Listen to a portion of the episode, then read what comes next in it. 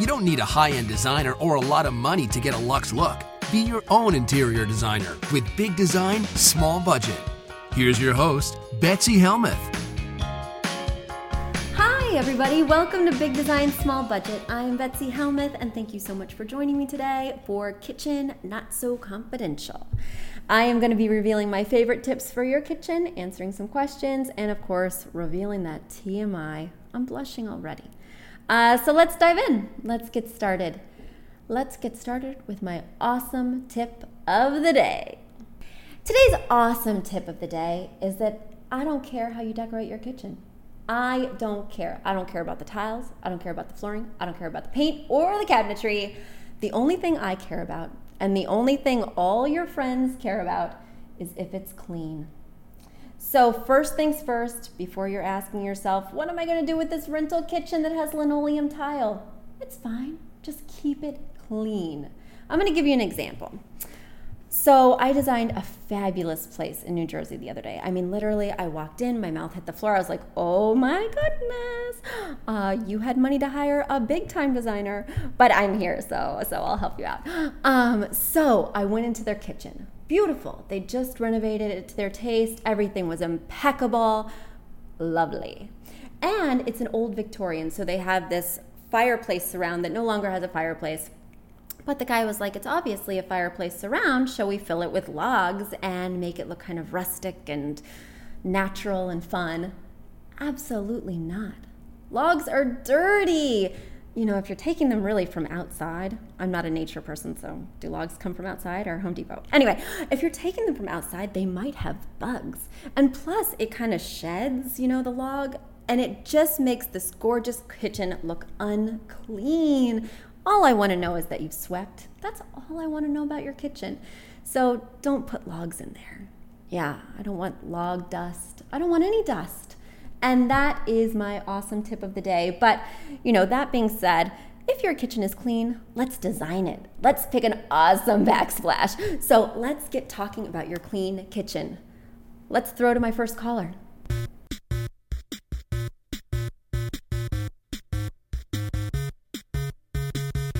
Hi, Betsy. I had a question about backsplash in my kitchen. I own my home, so I'm a little bit more flexible to make changes, and since I'm not in the city, I have a good amount of space.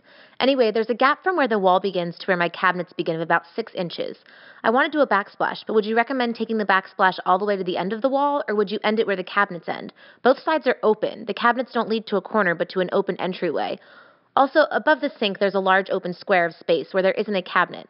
Would you extend the backsplash up into there as well, or have it create a straight line across? I keep trying to picture it, but it seems like it would look funny both ways. My first caller is Katie, who is a Keith and the Girl fan. Thanks for hearing me on Keith and the Girl and then becoming a huge fan of mine. I'm so excited. And I am so excited to advise you on this topic because I actually see it a lot where people's cabinets end, but the countertop didn't end. And so they're like, where does the backsplash end? Sometimes they take it all the way to the end of the countertop. I don't think so.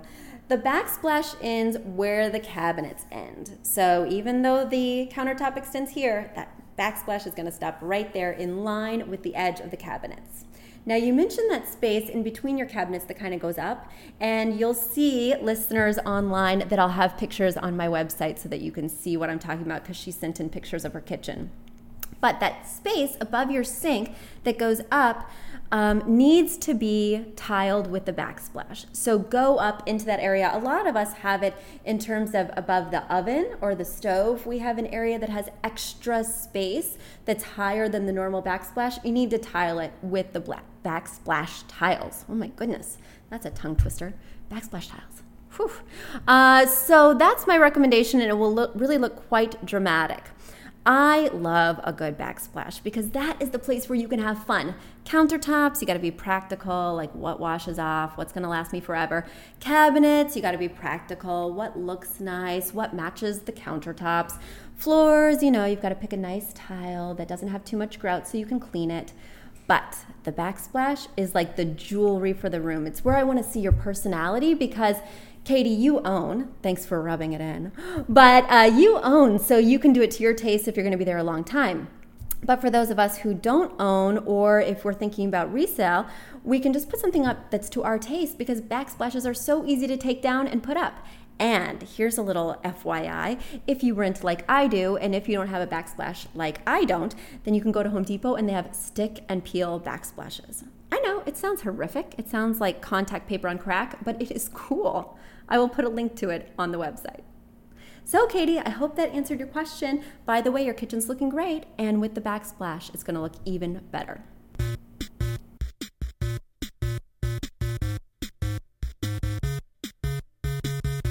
Now it's time for question number two. Our question comes from Catherine in Brooklyn.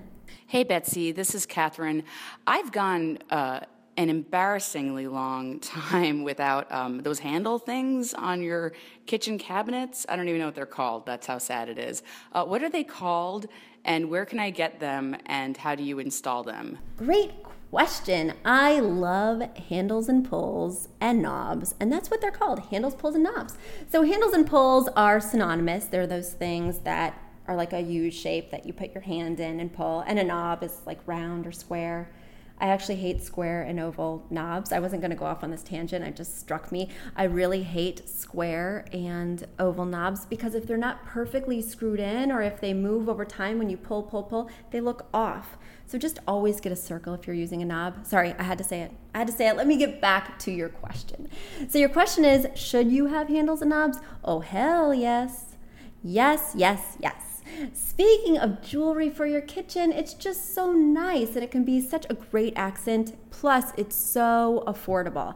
You can get amazing handles, amazing knobs for under three bucks a piece. I like the website Cool Knobs and Handles, coolknobsandpulls.com. Ugh, I never know. It always autofills when I type it in because I'm there so often. But it's coolknobsandpulls.com, has a huge selection. The other place I like is, of course, Home Depot whatever, you know. They've got a nice selection and they've got basic and somewhat ornate. And if you want really ornate, if you're trying to go for something special or you have this kind of eclectic look you're hoping for, Anthropologie. Oh my goodness, that's fun. That's if you want to splurge. I only shop their sale section in the hardware, but it's worth it. There's some amazing pieces. Now, how you measure for this, say you already have an existing pull on your cabinet, which I'm not sure you do, I can't tell from this question. But if you open it up, you're gonna measure from the center of the screw to the center of the screw because when you replace these pulls, you don't want to have to drill new holes. You want it to go right into the hole that's already existing because putting a lot of holes in your cabinets is tragic. So go inside, measure from the center of the screw where that little X is to the center of the other X, and that is how big your pull should be. So typically pulls are between three inches and four and a half inches. So if you don't have any existing pull right now, skew for something three to four and a half unless you have super tall cabinets. But if you just have something standard, that is the measurement you should be looking at. and you'll find a really good range in there. Knobs and pulls, get it done. Under 20 bucks, you'll transform your kitchen. You're welcome. Design TMI and now we're ready for a little design TMI. So I will tell you something that's going wrong in my kitchen, something I haven't been able to tackle. I have a ton of cabinets, so I have sufficient storage. I'm not like a huge cook. I wouldn't know what to do with the Cuisinart if it like bit me in the butt. I don't know. So I just have what's needed, bare essentials, and I do have quite a bit of Tupperware because I like leftovers. Who doesn't, right? Um, I was thinking about who doesn't. There are people that don't like leftovers. And that's fine. It's not as good as the first time. Anyway, let's keep going. I have a lot of Tupperware. And whenever I open that particular cabinet, I shove it in and I just pray that it doesn't bounce back and all fall out on me. Whenever I open it just to pull something out, inevitably something's going to fall on me. Uh, good thing it's lightweight. So, what do I do? How do I organize all of this assorted plastic stuff?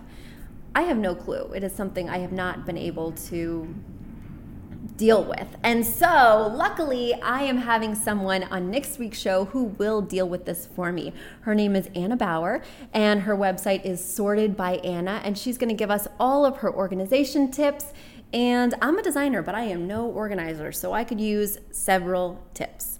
And if you could use tips too, write in to Betsy at affordableinteriordesign.com, or of course, you can go to our Facebook page, Big Design Small Budget Podcast, and you can write us a question about your organization dilemmas, and I will have Anna solve everything because it's not really my forte on next week's show. So thank you so much for listening. It's always great to have you, and hope to see you next week.